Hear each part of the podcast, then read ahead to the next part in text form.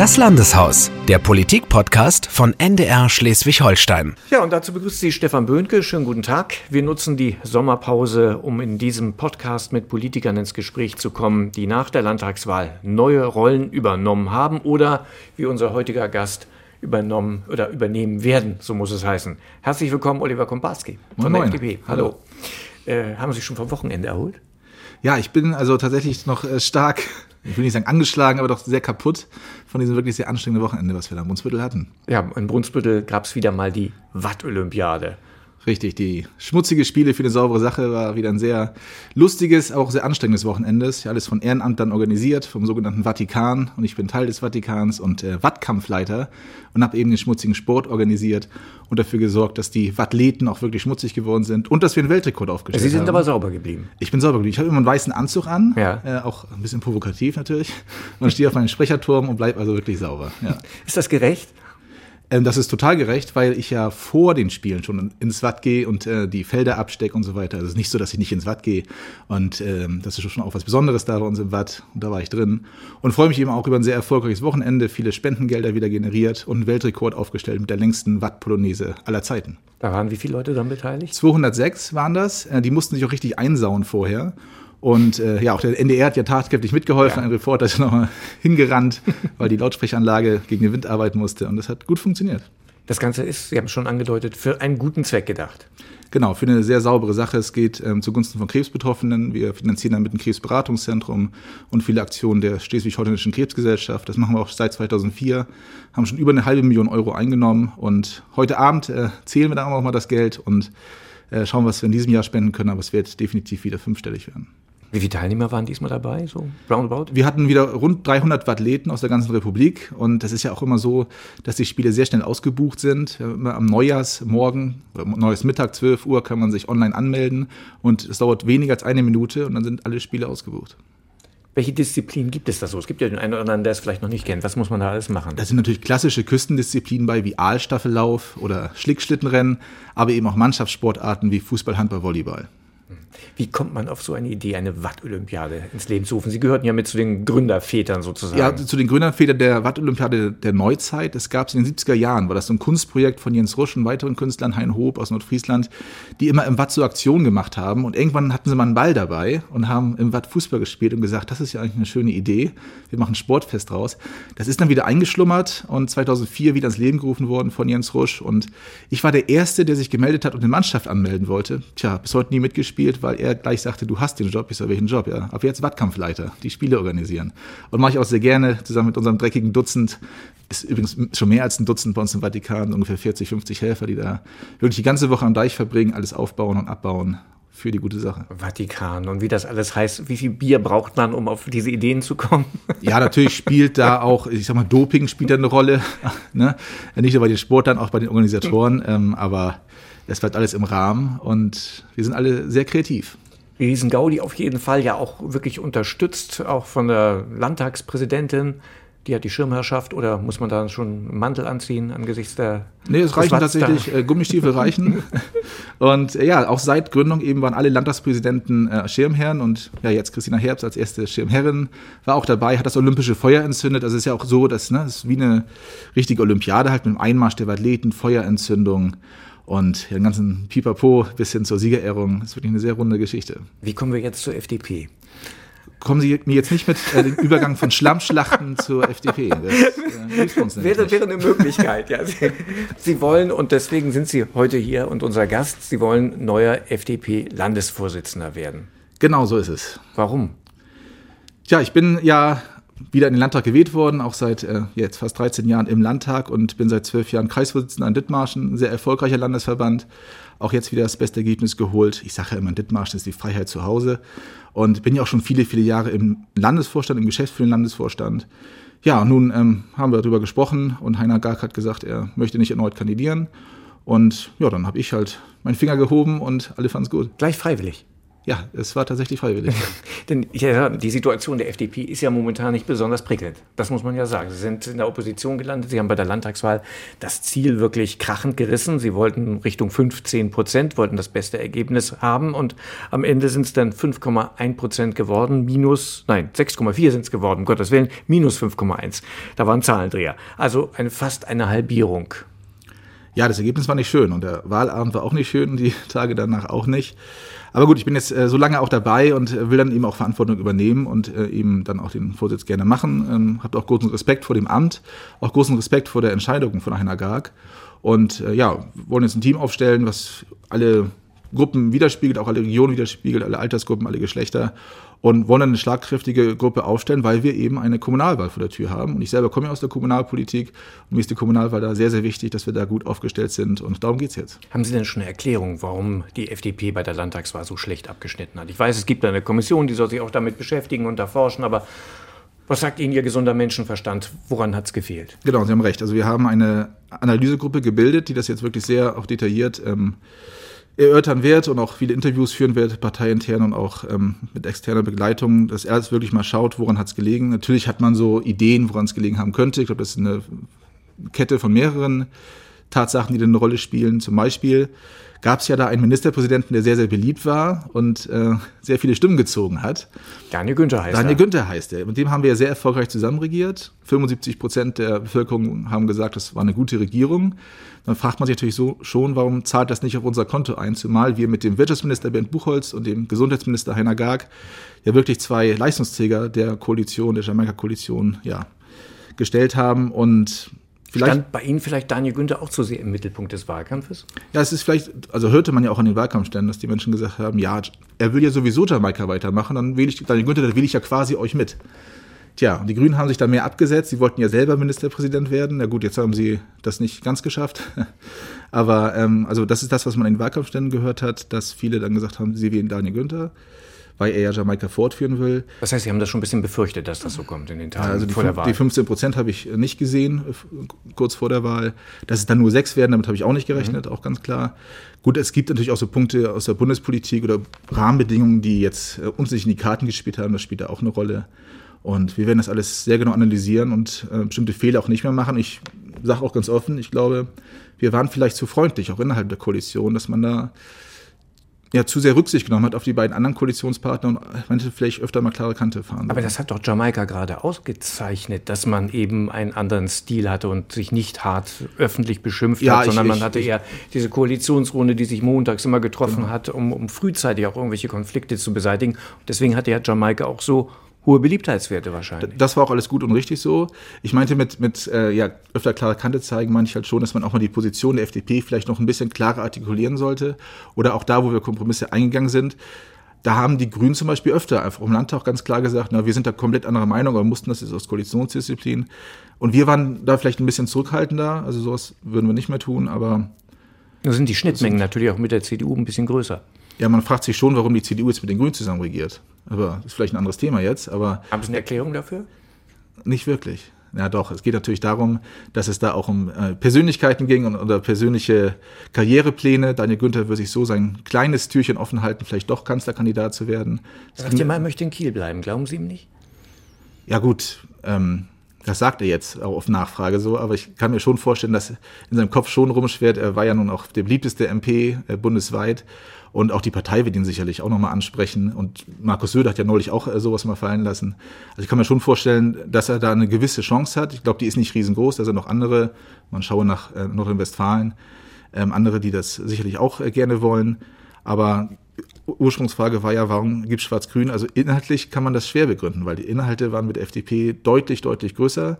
Ich glaube, wir hätten keinen Koalitionsvertrag mit der CDU schmieden müssen mit über 100 Prüfaufträgen. Bei uns wäre das ja konkret gewesen. Aber gut, es war halt so gewollt, eine Liebesheirat, wie die ja selber sagen. Man wundert sich, man staunt und wir werden in der Opposition sehr oft, äh, glaube ich, auch Anträge stellen, die mit Schwarz-Gelb durchgegangen wären, wo die Schwarzen jetzt aus Koalitionsraison da nicht zustimmen werden. Mit dem Unterschied, sie sind ja freiwillig in der schwarz-grünen Koalition, sie hätten nicht einen Partner aussuchen können nochmal darauf zurückzukommen, was Herr Günther vielleicht möchte. Glauben Sie denn, dass Schwarz-Grün am Ende mehr strahlen, sich mehr auszahlt als Schwarz-Gelb, um Kanzler zu werden? Ich glaube, das ist in seinen Überlegungen so gewesen, dass er eine möglichst kleine Opposition haben wollte und weiterhin irgendwie beliebt sein kann, indem er große Gruppen hinter sich versammelt. Das ist ihm mit Jamaika ja hervorragend gelungen. Und er denkt eben, dass das auch mit Schwarz-Grün hervorragend gelingt. Ich vermute anderes. Sie haben den Wahlabend eben schon angesprochen, haben gesagt, das war ein trauriger Wahlabend. Dennoch so, die meisten dürften Bilder im Kopf haben, wie der Spitzenkandidat der FDP, Bernd Buchholz, noch kräftig abrockt auf der Tanzfläche der CDU und mit, der, mit Daniel Günther tanzt. Haben Sie damals noch geglaubt, wenn nicht Jamaika, dann zumindest schwarz-gelb? Ja, natürlich war es so, man sieht dann diese, diese Balken hochgehen, dieser schwarze Balken, der sehr, sehr hoch ging. Und dann unser mit 6 Prozent. Aber da hat man natürlich gesehen, aha, es gibt eine schwarz-gelbe Mehrheit. Jamaika sowieso eine Mehrheit. Und ich glaube auch, das war auch der Grund, warum die Stimmung da jetzt nicht am Boden zerstört war am Wahlabend, sondern dass man schon gedacht hat, ja gut, Daniel Günther hat ja doch noch am Wahlabend gesagt, er legt zur Jamaika-Sondierung ein. Man hat natürlich schon auch in der Partei gedacht, dass wir schon weiter mitregieren können. Schwarz-Gelb oder Jamaika halt. Ja, wann kamen die ersten Zweifel? Naja, dann kam die Sondierung. Dann las man ja auch Interviews und Statements äh, von den Grünen, wo man schon das Gefühl hatte, na, die wollen es eigentlich nicht. Äh, vor allem nicht Jamaika. Und in der zweiten Sondierungsrunde, wo dann gemeinsam ja sondiert worden ist äh, mit CDU, Grünen und FDP, war das ja sehr deutlich, dass die Grünen kein Jamaika wollten und dass der Ball eben dann bei Daniel Günther lag und er musste entscheiden. Und selbst da hätte ich immer noch gedacht, dass er sich für Schwarz-Gelb entscheidet. Da sprechen wir gleich nochmal drüber. Mhm. Jetzt hören wir uns mal einen Ton an. Das war nämlich der 19. Mai, als diese zweite Sondierungsrunde mit allen Partnern war und wo am Ende dann das Aus für Jamaika stand. Hören wir Daniel Günther. Es ist uns nicht gelungen, äh, den Geist, den wir auch für die nächsten fünf Jahre in Jamaika gesehen äh, haben, ich sage mal, auf beide äh, Gesprächspartner in der Form zu übertragen, dass wir zum Schluss auch als CDU das Gefühl gehabt hätten, es lohnt sich jetzt über die Differenzen in einigen inhaltlichen Punkten noch weitere Gespräche zu führen. Und deswegen bedauere ich außerordentlich, dass unser Wunsch, jetzt über Jamaika weiterzusprechen, nicht erfüllt werden wird. Kurz danach fing es dann auch kräftig an zu regnen über Kiel. Tja, das war ein Zeichen. Tatsächlich. Wer weiß. Was haben Sie denn für ein Zeichen gesehen in der, in der Rede noch? Haben Sie gedacht, es könnte trotzdem schwarz-gelb weitergeben? Ah, da habe ich schon starke, starke Zweifel gehabt, ne, dass er schwarz-gelb macht. Da habe ich irgendwie zwischen Warum? den Zeilen gespürt, mhm. dass er eben, was ich eben schon sagte, diese, diese große, ähm, also eine, eine möglichst kleine Opposition haben wollte, eine große Mehrheit haben wollte, die hat er jetzt mit zwei Dritteln. Und dass er eben schon auch dieses Argument ja auch in den Runden da gebracht hat, zu sagen, die FDP hat halt Stimmen verloren und die Grünen ordentlich dazugewonnen. Das war ja so auch das einzige Argument, was er hatte. Ich dachte immer, dass es bei Sondierung hauptsächlich um Inhalte geht. Und äh, gerade bei, oder bei Koalitionsverhandlungen, bei Inhalten, wäre das mit CDU und FDP echt gut geworden, weil da waren sehr, sehr viele Überschneidungen. An dem Tag fehlte Wolfgang Kubicki bei den Sondierungen, weil gleichzeitig Bundestagssitzung war und er musste als Vizepräsident dort seiner Aufgabe nachgehen. Wären die Gespräche möglicherweise anders verlaufen? Was sagt man so in der FDP? Sie wollen es doch aus, dass es vielleicht kürzer gelaufen wäre. Das weiß ich nicht. vielleicht auch zum anderen Ergebnis gekommen. Vielleicht. Ah, ich glaube, ein anderes Ergebnis hätte es nicht gegeben. Also gut, wir alle kennen und schätzen Wolfgang Kubicki und äh, hätte da sicherlich auch Tacheles geredet. Aber es ist ja nicht so, dass die anderen in der Runde da gar nichts gesagt haben. Also es war ja eine interne Runde. Aber äh, ich kann nicht versichern, äh, dass da wirklich sehr ja, offen äh, auch äh, gesprochen worden ist und sich da alle beteiligt haben. Und ich glaube, es hat hätte keinen Unterschied gemacht, ob Wolfgang Kubicki jetzt da gewesen wäre oder nicht. So, nun ist die FDP in der Opposition. Was bedeutet das? Opposition heißt, äh, dass es ein, auch ein wichtiger Auftrag ist, die Regierung zu kontrollieren. Und diese Aufgabe nehmen wir an. In dem Bewusstsein, klar, es ist eine kleinere Opposition, aber ja trotzdem äh, keine schlechte Opposition, sondern wir haben da drei Fraktionen jetzt sitzen. Ich bin übrigens sehr froh, dass die AfD da nicht mehr beisitzt als Oppositionskraft oder überhaupt enge Kraft. Und wir, ja, als FDP-Fraktion haben ja auch in der Vergangenheit bewiesen, dass wir Opposition können. Ist ja immer ein Auf und Ab bei uns. Kubicki sagt ja immer, das Leben ist, ne, das politische Leben ist wieder ein Paternoster. Mal fährt man hoch, mal geht's runter, aber man kippt nicht um. Und wir können Opposition und haben da jetzt zwar eine kleinere Fraktion, aber eine sehr schlagkräftige Fraktion. Und da werden wir, glaube ich, schon viele gute Anträge stellen und der Regierung auch Alternativen, gute Alternativen aufzeigen. In der kleinen Fraktion zwei ehemalige Minister, kann das gut gehen? Ja, also Heiner Gark hat es ja schon mal äh, bewiesen, wie gut er auch ne, nach einer Regierungszeit Opposition machen kann. Auch Ben Buchholz hat ja parlamentarische Erfahrung und sind beides großartige Redner und äh, kluge Köpfe. Das, das wird schon gut werden. Mhm. Wie ist das Verhältnis zu den anderen Oppositionsparteien? Ja, da ist tatsächlich äh, so, dass man, es ist ewig her, dass äh, man mal mit der SPD und dem SSW in der Opposition war. Also ich kann mich da nicht dran erinnern. Äh, bei mir war es immer so, dass man immer in verschiedenen Lagern in Anführungsstrichen saß. Und jetzt äh, wächst man irgendwo zusammen. Gut, ich sitze ja auch schon länger neben Lars Harms und das ist äh, mit, der, mit dem SSW und der FDP ähm, da auch äh, harmoniert. Das sieht man und auch mit der SPD jetzt, mit der auch neu aufgestellten SPD denke ich schon, dass äh, wir da auch, auch zusammen äh, durchaus auch Anträge stellen werden. Und es gibt auch demnächst ein gemeinsames Grillfest und so weiter. Ach, also die, die äh, Lars Harms hat sie ja die Nordfriesland-Koalition Ja, genannt, genau. wegen den Flaggen. Habe ich jetzt Dithmarsch ein kleines Problem mit, aber da die gelbe Farbe oben ist, kann ich dann beleben. Und äh, ja, das, das, das passt schon. Was will man mit so einem Grillfest erreichen? Ja, das Grillfest ist erstmal da, um sich gegenseitig kennenzulernen. Es gibt ja dann doch auch neue Abgeordnete, gerade bei der SPD ja auch. Und der SSW ist auch etwas größer geworden, hatte neue Abgeordnete. Also es ist mehr so ein Kennenlernen und so ein bisschen eingerufen für die Zukunft. Noch nicht die richtige Strategie, da festgelegt wird, oder? Nein, es, es wird kein, es, es wird ein, ein, ein netter, bunter Abend und kein strategischer, tiefgehender Abend. Politik hat auch immer was mit Menschen zu tun. Das ist so. Und das ist ja das Schöne, ähm, das habe ich ja hier im Landtag nun auch erlebt in den Jahren, wo ich dabei bin, dass es ja doch immer so ist, auch mit Regierungstragenden und, und Opposition, dass man immer schon auch ein Bier zusammen trinken kann. Man sieht sich ja sowieso laufend im Land und äh, alle haben das gleiche Ziel, etwas fürs Land zu bewegen und deswegen ist es auch mal schön, so einen Abend zu verbringen. Die FDP hier jetzt in der Opposition. In Berlin regiert die FDP mit, aber es sieht dennoch nicht so richtig gut aus. Wenn man sich den jüngsten Deutschland-Trend anguckt, da liegt die FDP nur noch bei 7 Prozent. Bei der Bundestagswahl vor knapp einem Jahr waren es 11,5 Prozent. Kann die FDP Opposition besser als Regierung? Es ist schon auffällig, gerade in letzter Zeit, äh, dass, wenn die FDP regiert, die Umfragewerte nach unten gehen oder auch die Wahlergebnisse. Das ist auch so ein Punkt, den wir analysieren müssen, äh, nicht nur bei uns in Schleswig-Holstein, sondern auch bundesweit betrachtet. Wir haben noch die NRW-Wahl gesehen, eine Woche nach der Landtagswahl hier, wo es eben auch nach unten ging. Also auch äh, Bundesthemen spielen dann immer eine Rolle. Und man muss eben sehen, dass man auch als Bundespartei und regierungstragende Partei eben auch in Bundesebene, auf Bundesebene so performt, dass man Wähler dazu gewinnt. Das sollte ja das Ziel sein. Wie kann man das machen? Wie soll das gelingen? Ja, ist natürlich immer schwierig. Ne? Also es äh, liegt dann auch an Themen und äh, jetzt ist Nein, in der Opposition kann man halt viel kritisieren. Und in der Eben. Regierung muss man liefern. vor allem muss man in der Regierung auch Kompromisse eingehen. So in der Opposition kann man ja ganz klar sein Programm spielen und ähm, seine Punkte machen. Und in der Opposition, in der, in der Regierungskoalition muss man halt auch viele Kompromisse eingehen und ähm, ja halt auch performen, weil natürlich auch anders draufgeschaut wird, gerade auf die Minister. Und äh, da sehen wir eben schon, dass die, die Grünen da gerade ja performen und, und gut stattfinden und auch äh, hohe Zufriedenheitswerte haben. Und bei uns ist es halt nicht so. Aber ich denke schon, auch die Bundesregierung ist ja erst noch nicht mal ein Jahr im Amt, kann mir schon gut vorstellen und gehe davon aus, dass dieser Trend, haben die Zahlen ja eben genannt, dass die auch wieder hochgehen. Gibt es schon Ängste, dass es sich wiederholen könnte, wie bei der letzten Regierungsbeteiligung, dass man am Ende in der außerparlamentarischen Opposition landet? Also wir haben natürlich nicht vergessen die Zeit, äh, wo wir ja mit Schwarz-Gelb und wir hatten über 14 Prozent historisch das beste Ergebnis und danach sind wir aus dem Bundestag geflogen. Das ist ja schon äh, sehr bemerkenswert. Aber wir haben auch gesehen, danach sind wir wieder mit zweistelligem Ergebnis reingekommen und danach nochmal ein zweistelliges Ergebnis geholt.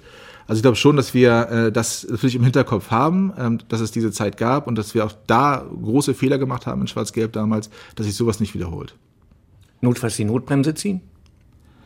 Ja, ich denke nicht, dass gerade in so einer jetzigen Zeit kann man keine Regierung platzen lassen. Das äh, sehen wir in anderen Ländern, das ist, ist nicht gut. Hier ist schon Stabilität gefragt.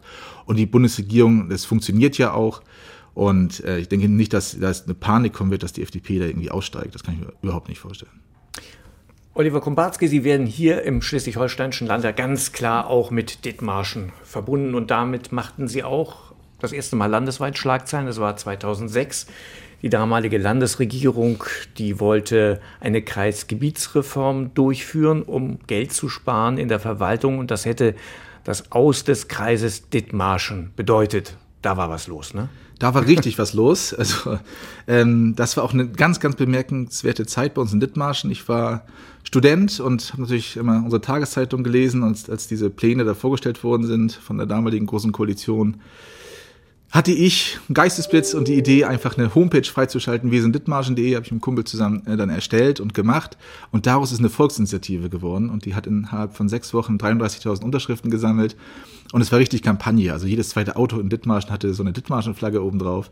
Das war schon eine ganz, ganz besondere Zeit und unterm Strich haben wir recht behalten und die Kreise sind nicht Ja, zusammengelegt die. Kreisgebietsreform war nach einem Jahr dann irgendwann Geschichte. Wird das Thema noch mal irgendwann aufploppen? Was glauben Sie? Also- Spardruck ist ja immer da noch. Ja, Landesrechnungshof und, und weitere, ähm, es kommt immer mal wieder, wird mal wieder genannt. Wieder Nordstaat, ne? Ja, aber, aber, aber diesen Protest, den Dithmarschen damals gemacht hat, den hat keiner vergessen. Und das kann ich mir nicht vorstellen, dass sowas von oben heraus äh, entschieden wird und kommt. Und wir haben ja auch, wir erinnern ja auch äh, regelmäßig dran, wir haben ja nach wie vor den Verein sind Dithmarschen. Das wäre meine Frage gewesen. Ja, den, den haben wir damals geben. gegründet. Ich bin noch. da auch Mhm. immer noch Vorsitzender und gerade jetzt äh, wieder steht vor der Tür der Dithmarschen-Tag. Alle drei Jahre erinnern wir dran mit einem großen äh, Fest, einer großen Aktion auf dem Heider Marktplatz. Am 3. September ist es wieder soweit, Dithmarschen-Tag. Da zeigt Dithmarschen sich dann wieder von der besten Seite und erinnert eben auch an die Zeiten, die wir da 2006, 2007 hatten. Werden Peter Harry Carstensen und Ralf Stegener auch eingeladen? Denn die waren ja sozusagen die Initiatoren der Pläne für eine Ja, die, Kreisgebietsreform. die werden wir einladen. Ähm, weiß ja nicht, ob sie kommen, aber es kommt auf jeden Fall der Ministerpräsident Daniel Günther kommt und äh, ja, der war ja auch damals irgendwie involviert. Er war damals Landesgeschäftsführer der CDU. Ich habe nämlich neulich noch einen alten Ordner in der Hand gehabt und Fotos gesehen, wo ich da mit Peter Harry diskutiere und Daniel Günther steht im Hintergrund. auch interessant. Und klar, also das hat wirklich niemand vergessen und das war eine, ganz, ganz besondere Zeit bei uns in Dithmarschen. Warum waren die Proteste in Dithmarschen eigentlich stärker als beispielsweise hm, in Neumünster? Weil Neumünster hätte die Kreisfreiheit, glaube ich, auch verloren. Ja, es ist, äh, glaube ich, tatsächlich das Thema, dass Dithmarschen der älteste Kreis Deutschlands ist, ähm, schon aus dem Mittelalter heraus hier immer auch diese Freiheitsrechte hatte, auch äh, unter der preußischen oder später der dänischen Herrschaft. Schlacht von Hemmingstedt ist da so ein Punkt. Und die Menschen in Dithmarschen identifizieren sich nicht in erster Linie mit ihrem Ort, mit ihrer Stadt, sondern eben mit dem Kreis. Und sie sind Dithmarscher, ne? wir sind Dithmarschen und so kam die Aktion halt auch ins Leben und hat da mal wieder gezeigt, auch welcher welches Freiheitsbewusstsein und welche, welches Bewusstsein auf Eigenständigkeit in Dithmarschen ganz oben steht. Was ist denn an diesem Kreis wirklich so besonders? Er ist ja nicht nur der älteste Kreis Deutschlands, er ist auch, ich darf das sagen, der schönste Kreis. Und äh, die Menschen identifizieren sich halt sehr damit, weil dieser Kreis halt eine eigene Geschichte hat, die lange, lange zurückgeht und ja auch viele Vereine und Verbände hat, die auch äh, das immer noch leben und ne, Verein für Dithmarsche Landeskunde, so weiter, wirklich sehr große Vereine, die sich ja, um das Heimatgefühl auch kümmern. Und ja, das ist so ein Punkt, ähm, oder so ein Nerv, der sowieso da immer drin ist in den Menschen, dass sie halt Dithmarscher sind und das auch bleiben wollen. Und als dann halt von oben entschieden worden ist oder angekündigt worden ist, man plant, die Kreise zusammenzulegen, da ist es halt nochmal so ausgebrochen, und dieses, dieses Freiheitsgefühl und hat sich dann nochmal wirklich äh, stark gezeigt. Warum sind Sie so überzeugter Dithmarscher? Ja, ich bin ja, das muss ich mir damals ja auch anhören, mein Nachname ist ja nun kein typischer Dithmarscher Nachname. Ähm, und äh, so die richtigen Dithmarscher, die sagen, ne, man ist ja erst nur Dithmarscher, wenn man nachweisen kann, dass die Vorfahre 1500 bei der Schlacht von Hemmingstedt mitgemacht hat. Und das waren Ihre nicht. Das waren meine nicht, je. aber ich bin Oh je. jetzt auch schon lange, lange oder die Familie Komarski lange Dithmarschen, weil äh, mein